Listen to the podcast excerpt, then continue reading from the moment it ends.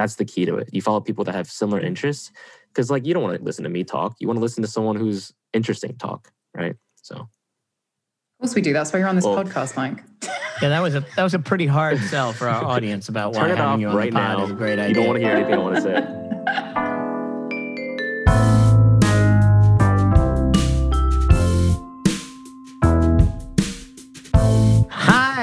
Everybody. Welcome back to the Human Element. It is 2021. Welcome to the new year, same as the old year. We are incredibly excited to be here on Carat's podcast focused on modern marketing. I am joined by two old and dear friends. Sarah Stringer, EVP, Head of US Media Partnerships at Dentsu Media. Sarah, that's a new title. Congratulations. Thanks for having me back. We're very excited for you. And Mike Liu, VP Director of Innovation and Mobile at Carat. Hi, Mike. What's going on? That's the enthusiasm we need to make this pod great. So, we're going to talk CES. It's been a virtual CES, which for me means no Sherwood Forest Bar and a few other things, no catching a cold on the plane. But it also means that I missed the whole circus. You guys have spent the week in a virtual circus, and I want to ask you about that. First question for you, Sarah, right off the jump. If you could explain CES this year in one word, not virtual, what would it be? Remote. And I say that, I mean, do you want me to elaborate? I think since that's your answer, elaboration is required. I'd say because I don't know about everyone else, but I've been finding it very hard to give CES the level of attention I would normally give if I was there. And so, Right. You know, I think in a similar fashion to, you know, it's generally an overwhelming event anyway, but being remote means you do feel that distance. You do have your day to day life creeping in. And I think in some ways it's very much like switch on, switch off. You're either in the headspace to receive the information or you're off doing your day to day work. So it feels very much more remote. You have these snippets of time that you can, you know, get involved and, and feel like you're there or completely out of it. So I would say I feel the distance. Feel the disconnection. Yeah. Mike, I've got two, but I you asked for one. that's okay. We'll take- take two. The first one was calm. That was the first kind of word that came to mind was CES is usually just crazy, nonstop, overwhelming, sensory overload. But now it's just sort of like I can pop into whatever I want to. I don't have to like rush through a, a hall and, you know, spend the five minutes that I have between meetings grabbing like an $18 hot dog or something like that from the show floor. So that's been a lot easier this year. I think the other thing that I wanted to note down was focused. It was more focused, I think, just because usually at CES, there's so many people there. It's so easy to lose your focus and so hard to find and just kind of find one thing that you want to see. Usually, also, a lot of other companies we saw bow out this year because they just didn't want to spend all that money making their own booths or or even just doing sort of a virtual event in, in lieu of being there. So it kind of removed all the ones that kind of were there for obligation. So now we got to see the the cream of the crop, really who really had those updates that they wanted to share, who really had those innovations that they wanted to kind of reveal. So that was really a good one for me. Like a filtering mechanism of sorts. Pandemic, Sort of. the great filtering mechanism. I'm sure your cholesterol thanks you for skipping the hot dog on the showroom floor. Sarah, given your answer, even this year, does it still matter for brands? Is there stuff that we have and will take to clients that's useful for them to know? And if so, what what are those things? What are a couple of those things? I surprisingly think CES is probably more important for brands this year because what we've been hearing from clients consistently over this break is that they're not necessarily getting the same level of thought leadership and inspiration as they're all siloed at home. So this is an opportunity to see, you know, where those big consumer trends are going.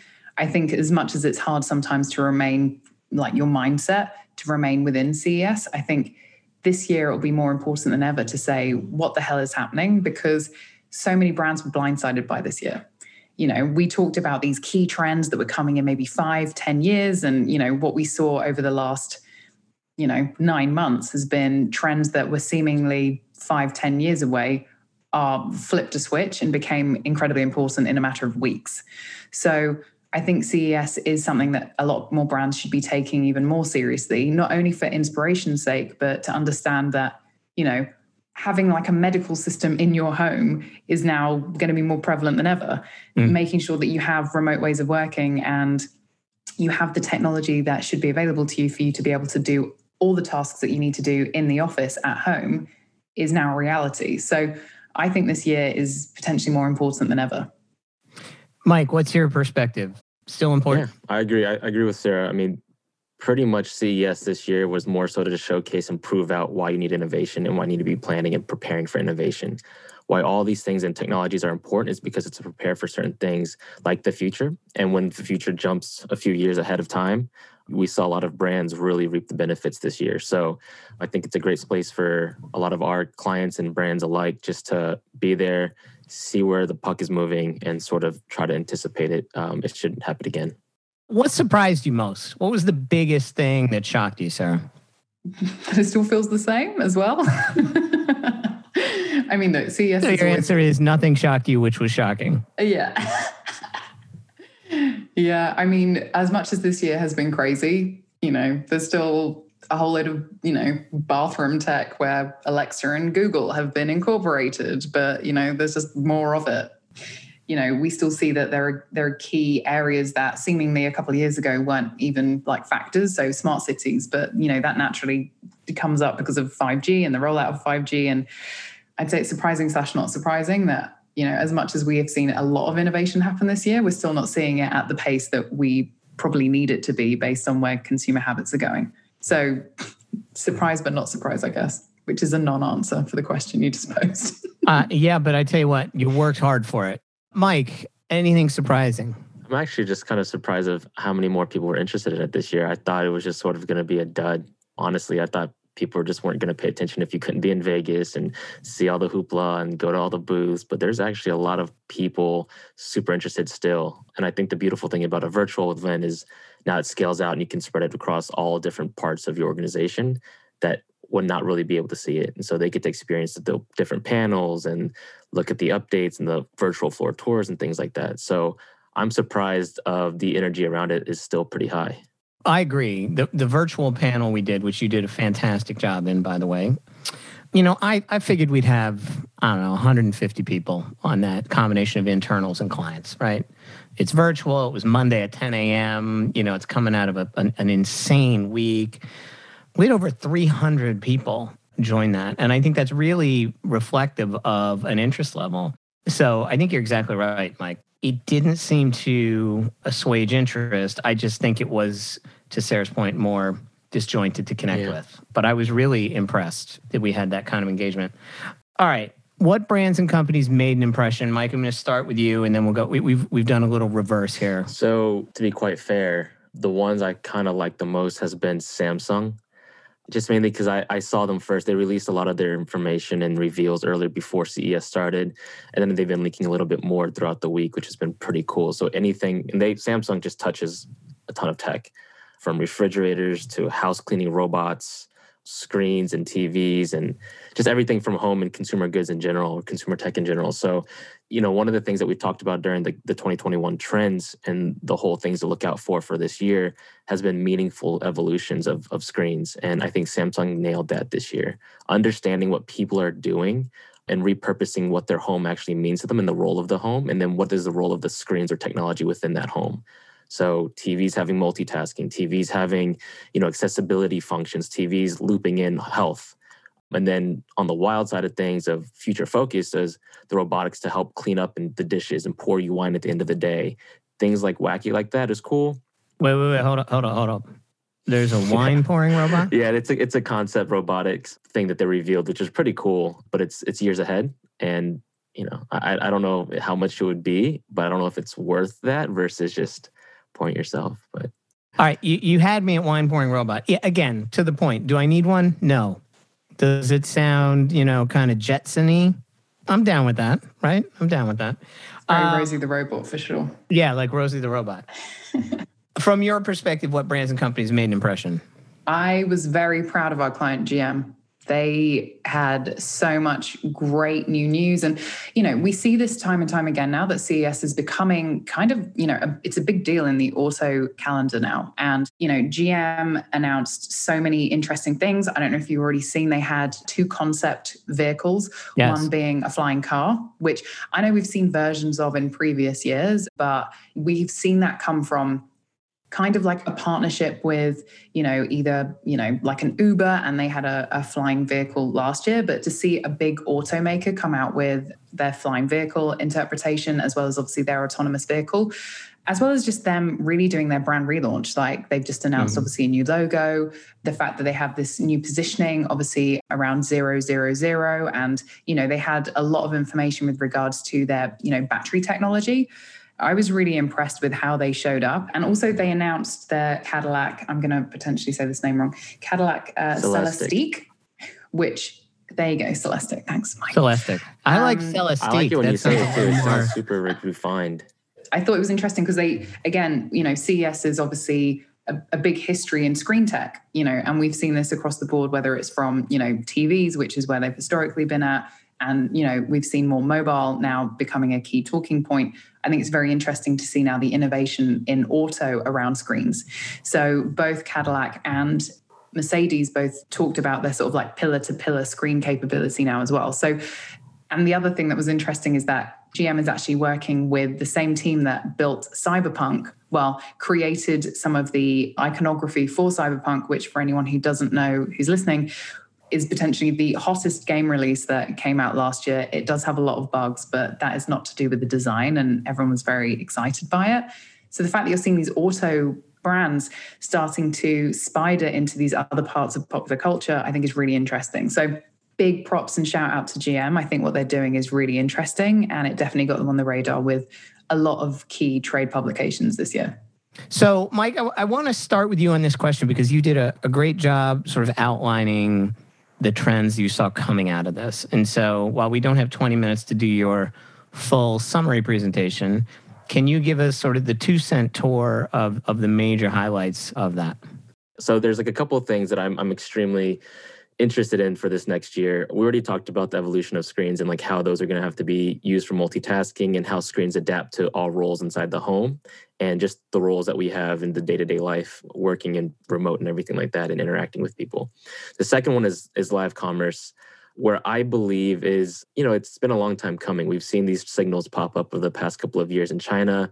We saw this pop up a little bit earlier in 2020 because we can't go anywhere, right? So we're in a pandemic, we can't speak to an associate. It makes a lot of sense to have somebody show us what product we're about to buy. And it's a mix of influencer slash e-commerce play. So it, it's just it makes a lot of sense for it to happen now because the technology is there. The platforms are starting to get it. Facebook, Amazon, Instagram are the big social platforms that are integrating social commerce and live stream commerce. And then there's other independent ones like NTWRK and Pop Shop Live and, and Shop Shops who are dedicated to live commerce. And what we'll probably see is that this is an opportunity for people to interact with, you know, influencers or personalities that they just look up to or just sort of like, and for them to use a C2C e-commerce type of way. So i can start selling whatever i want. It's sort of like etsy as well. So i, I wouldn't even be surprised if etsy did this too on top of that i'd argue they kind of have right. to right yeah because yeah. it's all about craftsmanship and i think having someone speak through it you can really see the passion and what the love went into actually making some of these products on their platform sure so live commerce is definitely sure. a big bet that i would love to see take off the other one is audio i think again makes so much sense for this year screen fatigue everything we do is through a screen audio is just that next frontier for us to sort of interact with. You know, the past CES as we've seen, Alexa's put into everything, speakers all over our house. So what do you fill those pipes with? Podcasts and audio. So now the past few years have been priming us for this, and I think it's now the time for the tipping point to start to happen where people are going to start engaging and preferring not to have to be on camera all the time, prefer to not have to be staring at a screen all the time. Yet they still want to interact with people and have that sense of community. And so social audio is going to be a really big thing for next year. Could you explain also what Clubhouse is? Because I'm on the wait list right now. I can't get on because I'm not cool enough. So I took that as a big part of your takeaway. I was trying to do my homework. So you could explain a little bit around what does audio social mean? I would love just my own personal sure, info. Yeah. And and how is it not just a landline? Yeah, I mean, if you think about it, it's sort of like it's an old school party line. You know, it's sort of if all of us right now are we're talking as we are about this podcast, but we had 200 people listening at the same time. Yet, if somebody had a question, they could raise their hand. We can bring them up here. They could ask their question. We can push them back to the audience. So these are types of things that are scheduled. And conversations about CES, conversations about the basketball game. There's probably one going on right now about the trade with James Harden, right? And there's probably a ton of people just talking about it. People in the NBA space who are experts talking about it with a bunch of people in the audience. The special thing about it, though, is when random conversations happen and the discoverability starts to happen. I've been in plenty of rooms where somebody will say, we'll title the room, Is the vaccine dangerous? And it might be five of us or 10 of us talking for about an hour. And then all of a sudden, vaccine experts will come in from the government or from Moderna or from other um, pharmaceutical companies to talk about what goes into the process of making a vaccine. And then from there, you know, 500 or 5,000 people will jump in but you're sort of having this crazy conversation with experts that you would not even known about. On the other side of things, just the random conversations I've been in, you know, one of my favorite ones to talk about is I would join a room called "Is Kevin Hart Still Funny?" and it's basically because he dropped his his special on Netflix and it kind of tanked. I didn't I didn't like it, but everybody was talking about how he used to be on a roll and he was doing really well, but then he kind of fell off his last few specials. I hopped out after about 30 minutes, and then my friend texted me, he's like, yo, jump back in hop back in. Kevin Hart came into the room and was just pretty much defending himself the whole time. And then he just got eaten by people because they were wow. they were criticizing his jokes. And you know, and then Tiffany Haddish came in to his defense, and then uh, Isaac Hayes, you know, the third came in to talk about it, and then Meek Mill came in, and so it's just sort of where else can you have this serendipitous moment where all these different people are coming in and having conversations about really interesting topics? I got to tell you, it sounds like the world's craziest talk radio station. It is. Mm. People compare but, it to like Zoom mixed with Reddit. Zoom mixed with Reddit. Um, yeah, I'm sure nothing will go wrong in there. That sounds like hell, doesn't it? Yeah. Jesus Christ. Ooh, baby. So, Sarah, tell me what sort of, from your perspective, the most important focus area for media coming out of CES?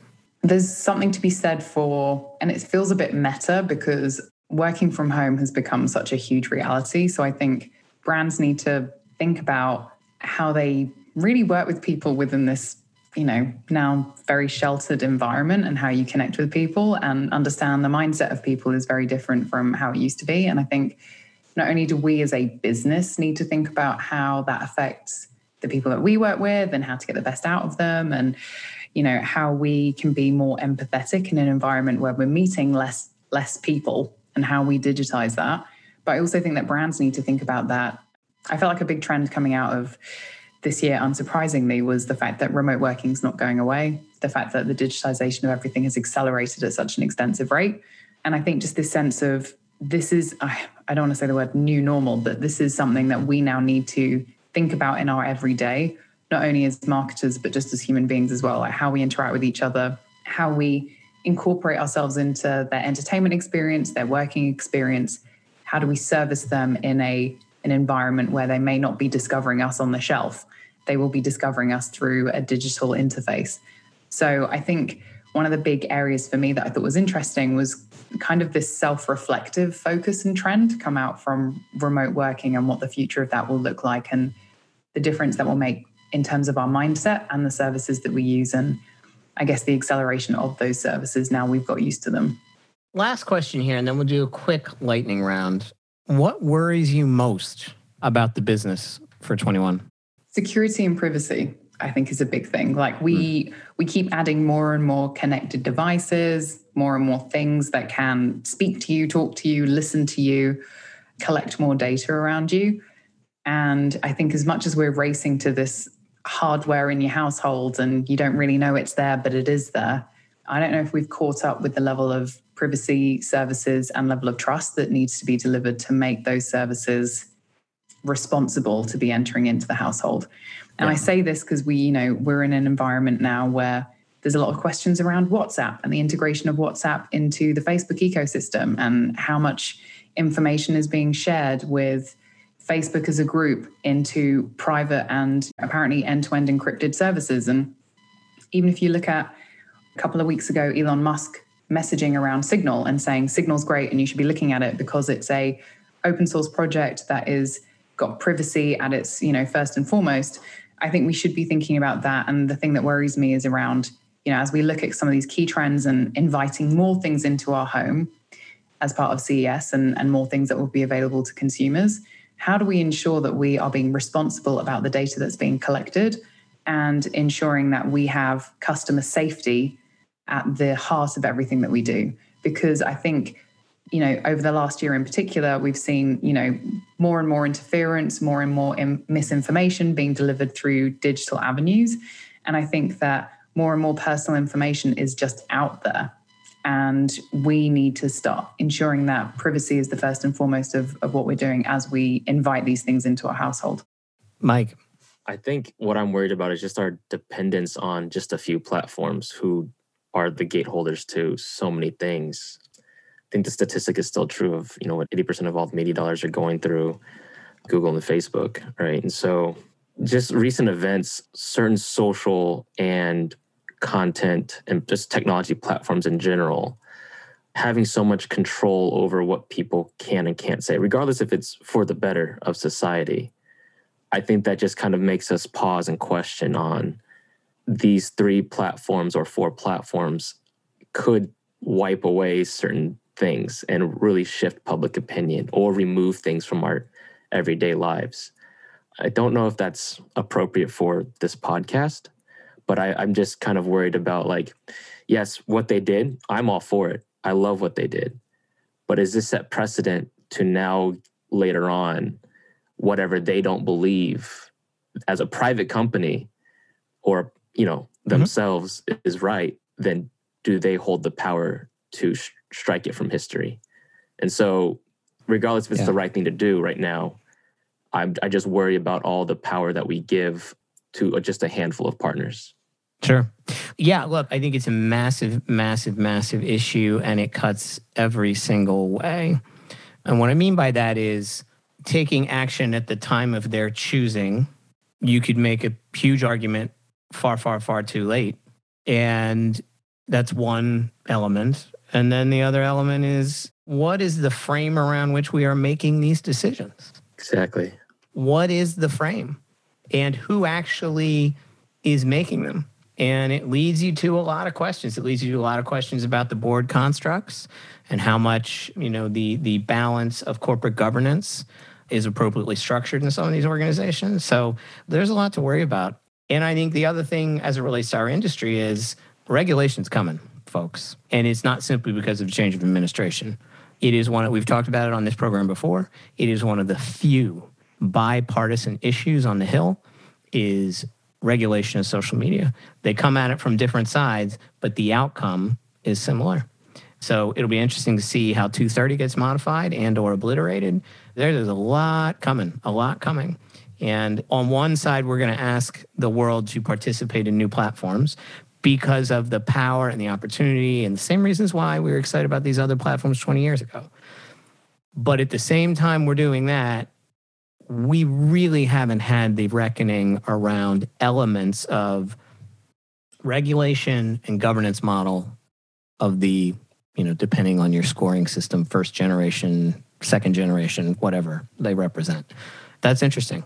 We're going to be building the new and regulating the existing at the same time, and that's a that's a lot to manage. So, awesome. Well, I'm glad we got to the soapbox portion of the, of the podcast. Are you ready for the lightning round? It's CES relevant. Is that okay? Sure.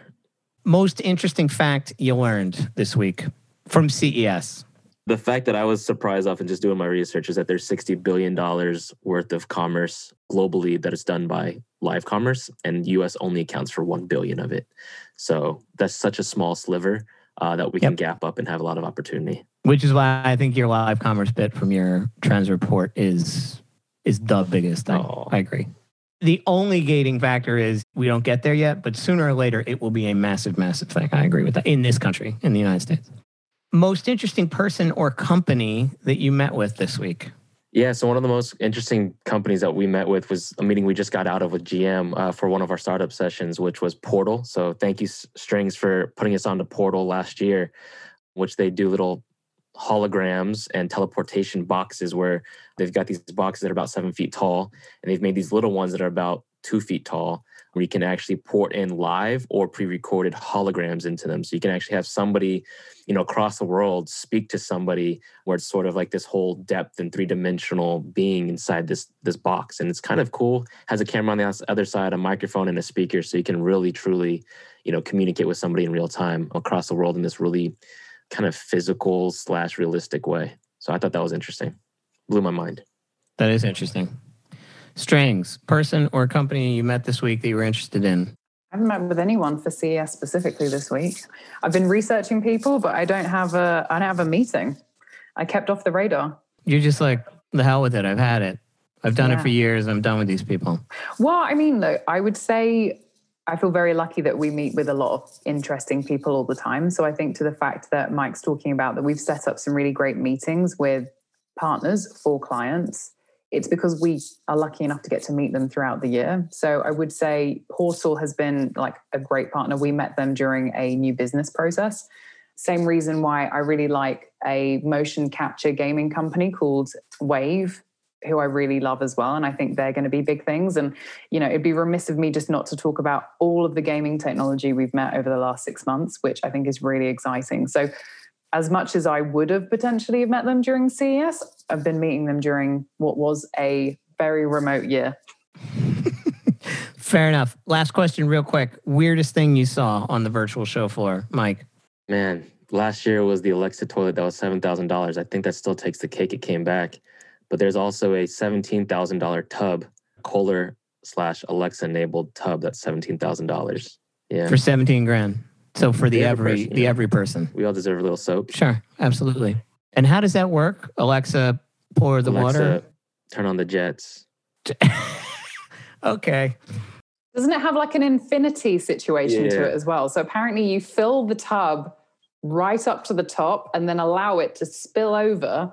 And then the water cycles through gets reheated and then re-added to the tub. Yeah it's got that. Can i talk about one of the coolest things i saw though? That was also a practical innovation. One of the coolest things was i think it was an lg glasses that have augmented reality screens. So instead of multitasking you just wear these glasses and they're kind of you look up from your laptop and you'll see three virtual screens that communicate to your laptop. So you don't actually need more screens. You just wear these glasses and through AR, you can see them through these lenses. And so I thought that was just such a smart and practical way to use the technology that's super useful for remote workers. So practical application, Manchester United Champions League. I can have that you online on a call. Looking up, seeing the screen anchored in this general vicinity. Yeah, okay. Yeah. Done. You're good. I'm in. I'm in. Sarah, weirdest stuff you saw or coolest thing? Weirdest thing, again, not to remain on the toilet vibe, but Toto, which is a Japanese company, is a toilet technology that will analyze your poo and then give you recipe recommendations on the things that you are deficient in. So I feel like it's mm, weird. You probably, as a food company, I don't know if you want to align yourself with a toilet ecosystem, but it will analyze your poo to make sure that you are at optimum health. The thing that's mildly concerning around that is, of course, that apparently everything is, is mildly I mean, yeah, concerning. Apart from, okay. apart from all of it, of course, right. is um, the idea that employers could then install it and do random drug tests on employees, which is obviously feels like a massive infringement on people.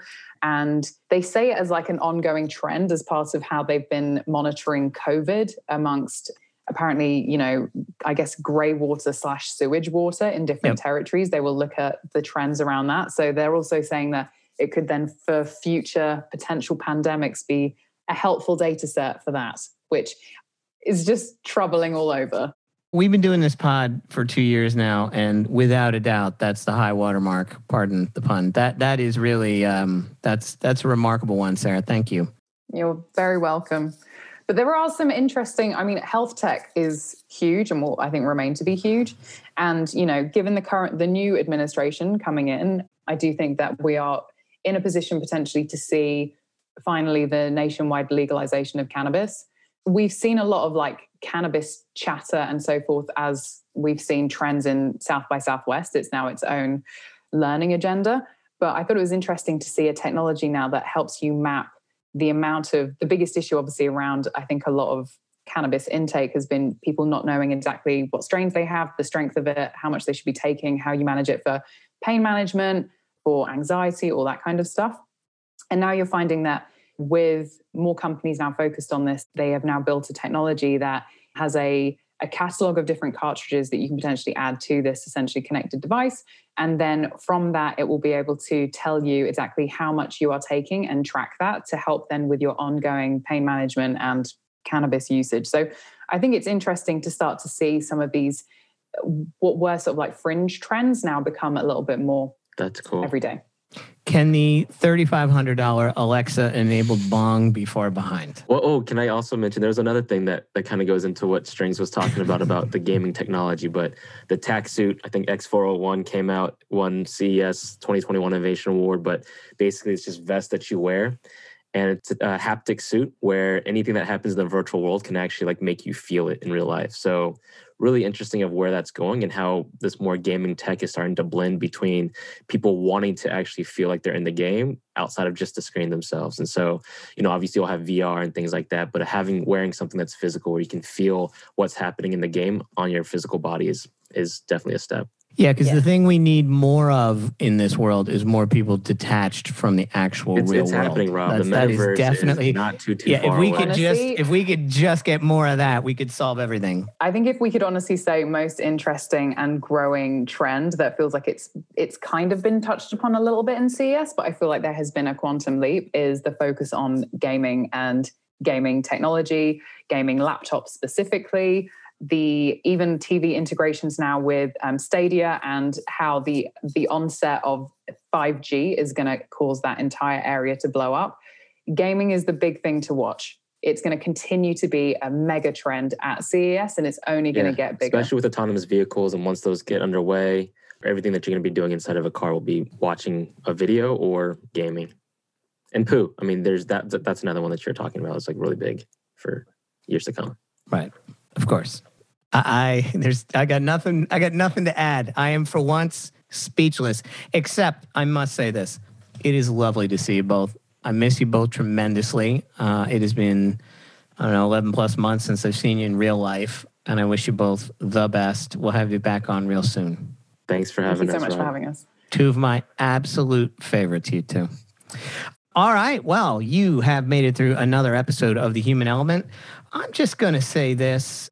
You know, we've tried really hard on this show to be as authentic and honest and connected to what's happening both in the country and the world as we possibly could. It's something that we've, since we did our first two minute summary episode, Jace, you remember that, where we described what we were going to try to do here that we tried to stick to. I couldn't let last week pass without a comment, and uh, I don't want to take us down a crazy path, but what happened last week in the United States is wholly and completely unacceptable, and it is heartbreaking in the extreme. So, my most fervent hope, and I think anyone with a rational approach, it should be stated, should hope this too, and that is that we can find pathways to become more empathetic and more connected to each other in this country. Wherever we are right now is just an unacceptable sewer of darkness, and uh, we've all got to do our part to see how we get through that. So, I only say that because we said we'd be honest from the jump, and I need to say that. So, remember, you can find us anywhere you find your pods. Please smash that subscription button, give us a like, give us a review. We got a lot of five star reviews on uh, Apple there, my friend, don't we? I I think we're rated an average of five stars. Now, that's not on a high base, but it's a high rating, right? Yeah, I love that. In the meantime, please remember be well, be just. We'll be back out to you next week. Bye bye.